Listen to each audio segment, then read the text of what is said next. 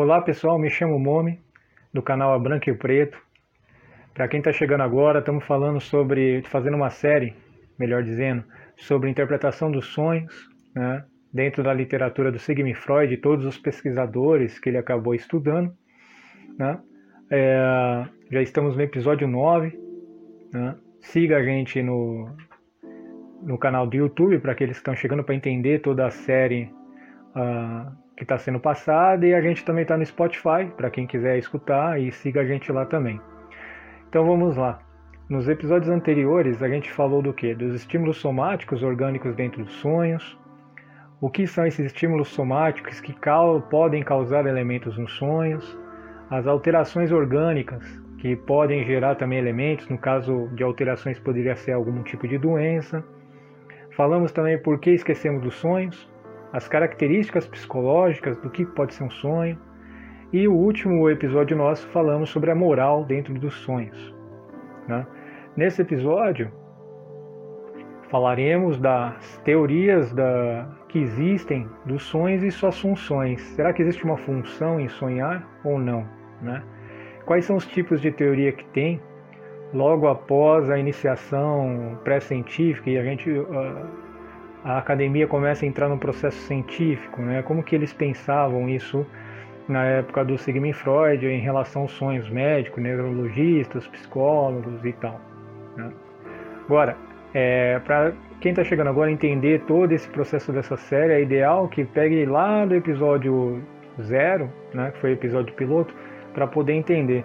Né, porque a literatura que eu estou passando, só ela tem, vai dar quase 500 páginas, né? Então, quem pegar na metade não vai conseguir entender muito bem. Mas vamos lá. E a nossa pergunta de hoje é o que? É, existe alguma função para o sonho? Né? E dentro disso, nosso colega, que a gente já vem falando há muito tempo, Sigmund Freud, ele diz, abre aspas, já travamos conhecimentos com vários grupos de pontos de vista que merecem ser mais ou menos intitulados de teoria dos sonhos nesses sentidos do termo. A crença sustentada na antiguidade de que os sonhos eram enviados pelos deuses para orientar as ações dos homens constituía uma teoria completa dos sonhos, proporcionando informação sobre tudo que valia a pena pensar a respeito deles. É, desde que os sonhos passaram a ser objeto de pesquisa científica, desenvolveu-se um número considerável de teoria inclusive algumas que são é, extremamente incompletas. E ele continua: sem a intenção de fazer qualquer enumeração exaustivas, podemos tentar dividir a teoria dos sonhos, a grosso modo, nos três grupos, conforme pressuposto subjacente quanto ao volume e à natureza da atividade psíquica no sonho. Então, nessa época que o, que o Freud estava elaborando essa literatura dele, ele estudou vários outros teóricos, filósofos e tal, como eu já disse nos episódios passados. E, uh, e aí o que, que acontece? Ele foi separando por grupo dentro do que ele achou que podia separar, né?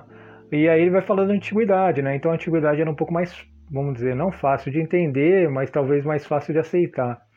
É, falava que os sonhos vinham dos deuses, né, no caso dos gregos. Então a pessoa falava, ah, então veio, é só seguir o que alguém falou e acabou, não tinha muito mais questionamento. Assim com o surgimento da ciência começa a haver os questionamentos e são vários e geralmente não chega a conclusão nenhuma, né? Fica sempre em aberto. Então continuando, quais são os três tipos, os três grupos que uh, o Freud falou que existia? Abre aspas. Primeiro grupo a mente, presume, ela não dorme e seu aparelho permanece intacto, como se enquadra nas condições do estado de sono, que diferem da vida de vigília. Seu funcionamento normal necessariamente produz resultados diferentes durante o sono. Surge no tocante a essa teoria a questão de saber se elas são capazes de extrair todas as distinções do estado do sono.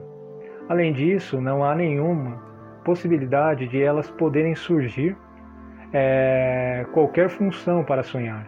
Elas não fornecem nenhuma razão pela qual devemos sonhar, pela qual o complexo mecanismo do aparelho psíquico deva continuar a funcionar mesmo quando colocado em circunstâncias para as quais não parece destinar-se. A única reação adequada parecia-se ser ou o sono sem sonhos, ou havendo interferência de estímulos perturbadores ou despertar, e não a terceira, a terceira alternativa que era sonhar. Aqui esse grupo de pesquisadores dentro, que ele separou em três grupos de pessoas que pensavam, é, ele conseguiu identificar três tipos de teorias dentro da maioria das pessoas que ele estudou. Do primeiro, eles vão usar a mente como uma máquina, vamos dizer assim. Então a pessoa dorme e acabou e o sonho em si não tem uma função. Ele não serve função para nada. E alguns ainda vão falar muito em questão das sensações somáticas, né? Então o organismo tem algum tipo de movimento interno, né? Sei lá, está digerindo a comida enquanto você está dormindo, isso gera uma perturbação que gera um estímulo e gera um sonho. Mas o sonho em si não tem uma função. Esse é o primeiro grupo. O segundo grupo vai dizer, abre aspas, existe a teorias, as teorias que, pelo contrário, pressupõem que os sonhos implicam em um rebaixamento da atividade psíquica um afrouxamento das conexões e um apobrecimento do material acessível. Essas teorias implicam, atribui-se ao sono características inteiramente diferentes das sugeridas. O sono, é, segundo essas teorias, exerce vasta influência sobre a mente.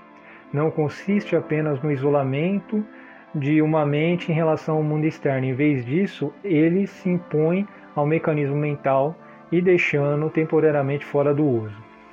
Pelo que eu entendi dentro da literatura também, é que é, nesse segundo grupo de pensadores que pensa, é, nessa segunda opção, eles pensam que a gente sonha justamente para baixar a intensidade psíquica do organismo, ou no caso do aparelho psíquico, que seria o, o encéfalo, né?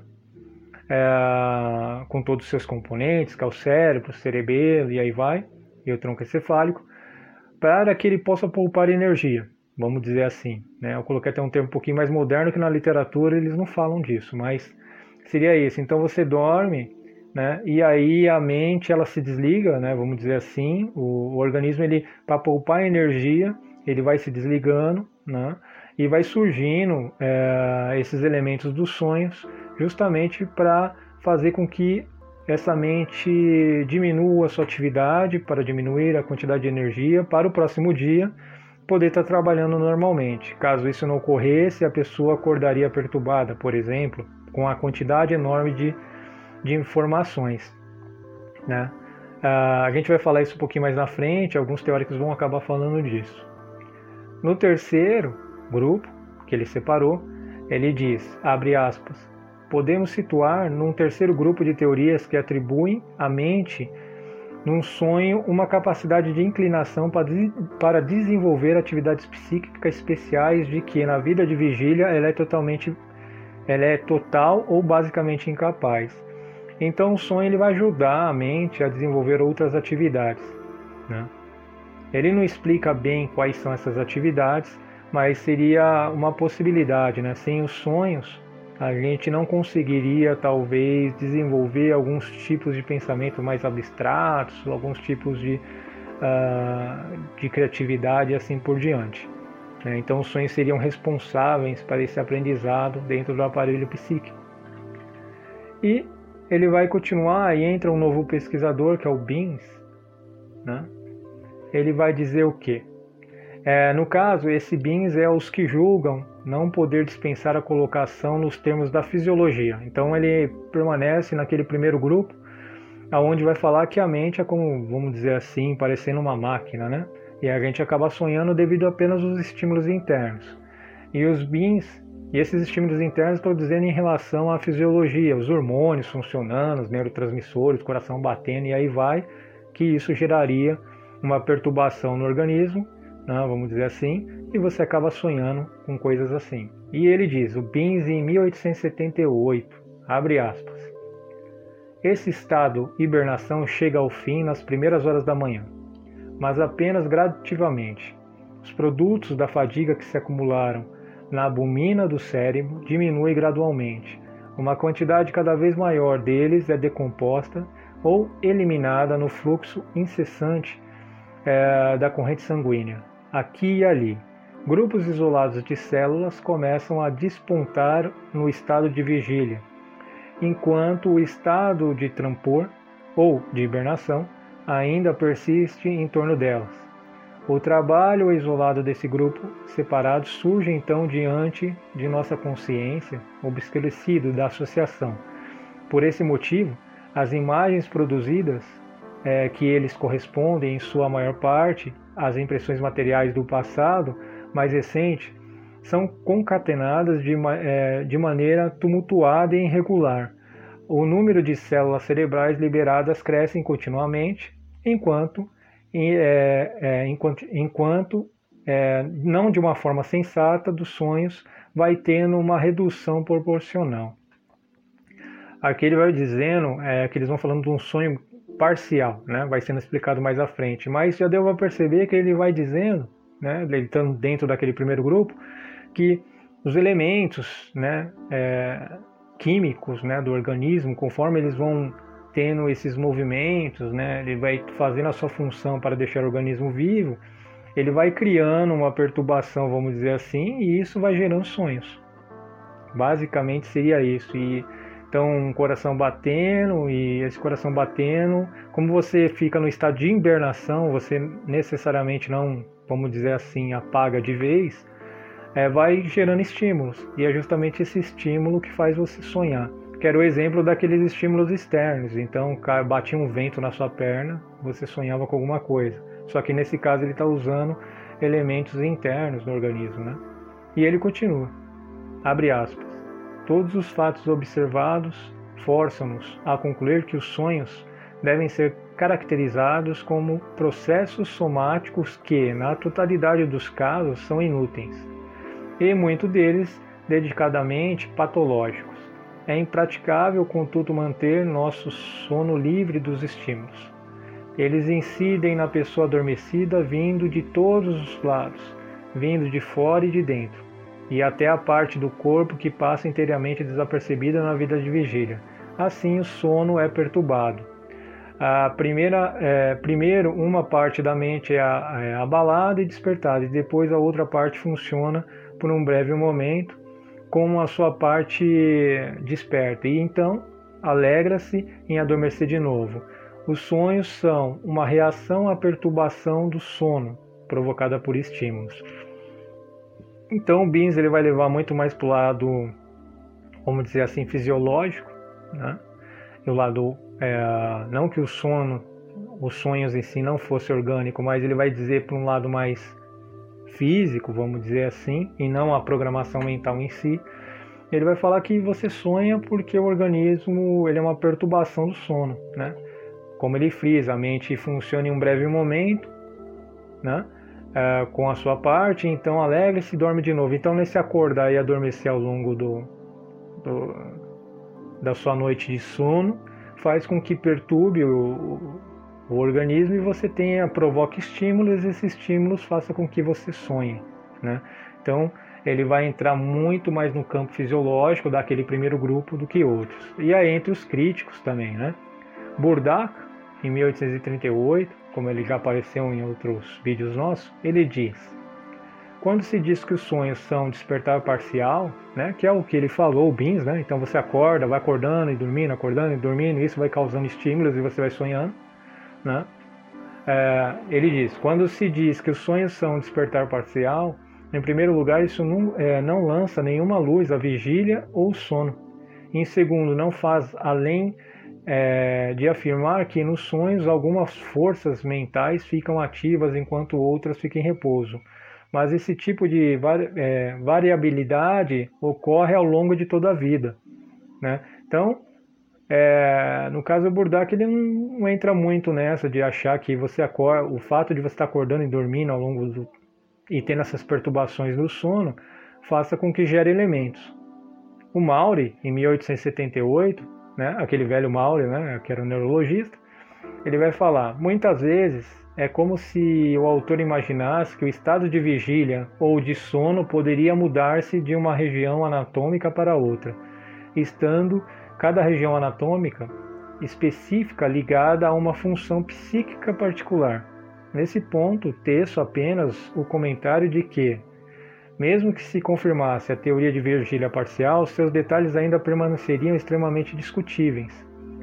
Né? Então, assim, é, existiu muita teoria. As pessoas falaram muito experimentos, ou pelo menos na literatura do Freud não se fala que eles fizeram ou não. Né? Tem os textos que o Freud pesquisou, mas ficou essa lacuna, né? Ficava muito difícil. Então ele vai falar de uma região anatômica do encefálico ou do cérebro funcionasse e a outra não, ou ficava alterando isso devido a essa alteração gera elementos fisiológicos que aí vai haver uma perturbação no sono e aí você acaba sonhando com alguns elementos, né? De uma forma simbólica, claro. Você, né, o fato de de repente estar tá liberando bastante adrenalina na sua corrente sanguínea que você vai sonhar com adrenalina.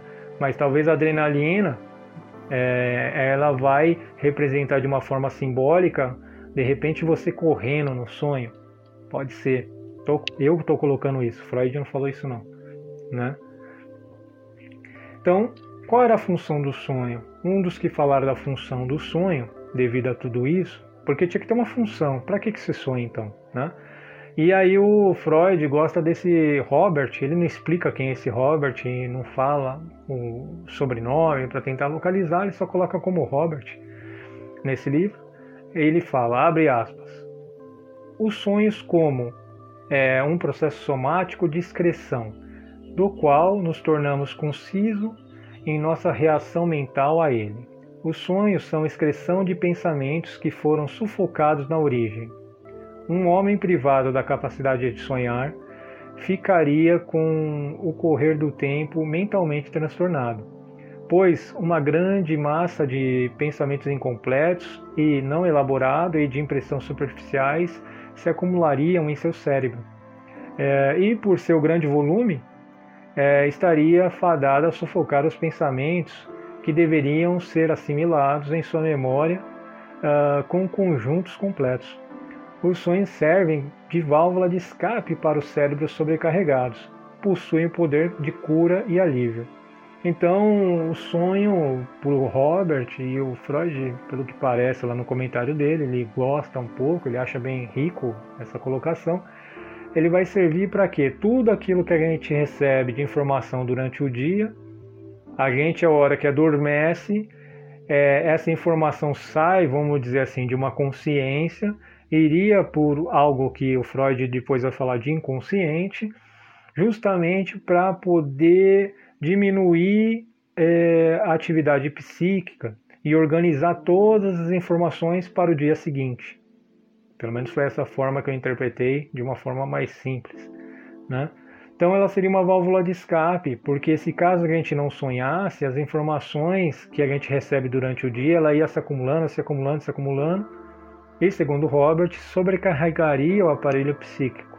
Né? Então, os sonhos ele vai servir como uma válvula de escape para é, pegar essa informação do dia a dia e, vamos dizer, ir guardando em um cofre, vamos dizer assim, de uma forma bem popular e bem simples, para que não sobrecarregue né, a, a memória principal né, desse aparelho psíquico. Estou colocando dessas formas simples, o Freud não falou dessa forma, para ficar mais fácil o entendimento. Né? Ah, então vamos para o próximo. O Delage ele vai falar dos fragmentos, sonhos fragmentados, né? Então ele coloca, abre aspas, identifica o material dos sonhos como consistindo em fragmentos e resíduos do dia precedente e de épocas anteriores. Tudo o que aparece em nossos sonhos, ainda que em princípio nos inclinemos a considerá-lo como uma criação da nossa vida de sonho, revela-se quando examinamos mais de perto como a reprodução não reconhecida é, de material já vivenciado. É aquela velha história, então, que nem a gente falou em alguns episódios anteriores, é, a gente sonha coisas hoje, fragmentos de. É, melhor dizendo, a gente sonha coisas hoje devido a a ter acesso a alguns fragmentos de coisas que aconteceram em dias passados ou em anos passados. Né? É isso que ele está querendo dizer. E ele continua: Mas esse material de representação possui uma característica comum. provém de impressões que provavelmente afetaram nossos sentidos com mais intensidade do que nossa inteligência, ou das quais nossa atenção foi desviada logo depois que surgiram. Quanto menos consciente e, ao mesmo tempo, mais poderosa tenha sido uma impressão, mais possibilidade tem ela de se desempenhar um papel no seguinte sonho. Né? Então, ele está repetindo o que a gente já falou em outros vídeos, né? eu só não lembro qual agora, que a intensidade ou as emoções envolvidas no dia de vigília, né? e mais algumas informações fragmentadas que tenham ligações concatenadas ou tem alguma ligações, podem fazer com que você, assim que você descanse, você sonhe. Né? É, basicamente ele está dizendo isso né? principalmente aquelas que tiverem mais significado simbólico para a vida da pessoa. E entrou mais um teórico, ele é do grupo dos somáticos, né? Uh, que vai ter a ver com o organismo em si, vamos dizer assim, soma, o, seria, como posso explicar, o organismo, né? A, a, reação que o organismo tem sobre algum tipo de perturbação.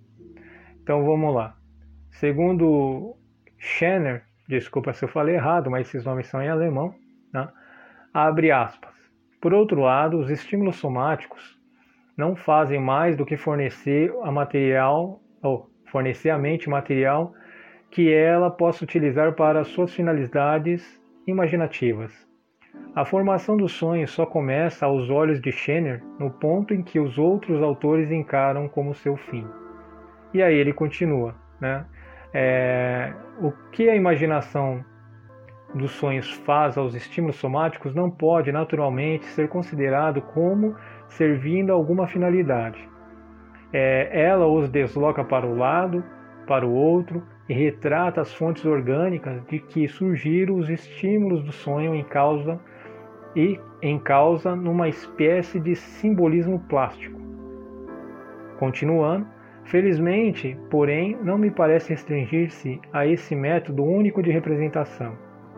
Por outro lado, pode-se valer-se de toda uma fileira de ca é, casas para indicar um único órgão. Por exemplo, uma rua muito longa, repleta de casa, pode representar um estímulo proveniente do intestino. Além disso, partes isoladas de uma casa pode representar partes separadas do corpo. Assim, num sonho causado por, um, por uma dor de cabeça, a cabeça pode ser representada pelo teto de um quarto, coberto de aranhas, repletos de e semelhantes sapos. Então ele vai dizer, né, dentro de, de uma questão somática, que, por exemplo, se durante o sonho você tem vontade de ir no banheiro, essa, esse estímulo no organismo, né, ou na bexiga que você vai ter, né, vai gerar um estímulo é, no aparelho psíquico, né? e esse estímulo vai causar é, um simbolismo plástico que vai fazer com que você sonhe. Né? Como o seu organismo ou sua mente sabe o que, que é água, o calor da água, que a urina sai quente, né? então ele vai se concatenar com coisas que você já viu sobre água e etc. mais.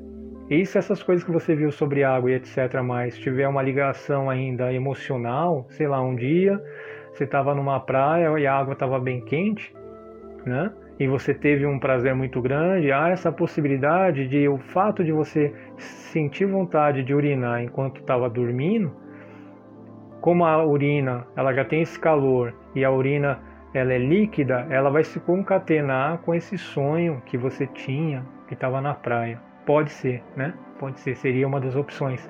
E é isso que ele está dizendo, né? Que fenômenos somáticos, né, dentro dos órgãos, pode gerar elementos para os sonhos. Continuando, né? É... Assim, o pulmão que respira, aqui no caso a gente vai entrar, é, seria alguns aspectos que podem gerar elementos para os sonhos de acordo com os órgãos. E aí ele, eles continuam, no caso é o Freud dizendo, ele vai dizer o que? Abre aspas. Assim, o pulmão que respira será simbolicamente representado por uma fornalha flamejante. O coração será representado por uma caixa ou cesta oca. Um sonho causado por estímulos provenientes de órgãos sexuais masculinos poderá fazer com que o sonhador encontre na rua a parte superior de um clarinete ou uma boquilha de um cachimbo ou um pedaço de pele de animal. Então é interessante né, que a gente começa a filosofar sobre isso e às vezes até analisar nossos próprios sonhos, que vê que pode ter, pode ser isso, né? É, o Freud no final desse capítulo ele não consegue afirmar nada, mas pode ter, né? O que?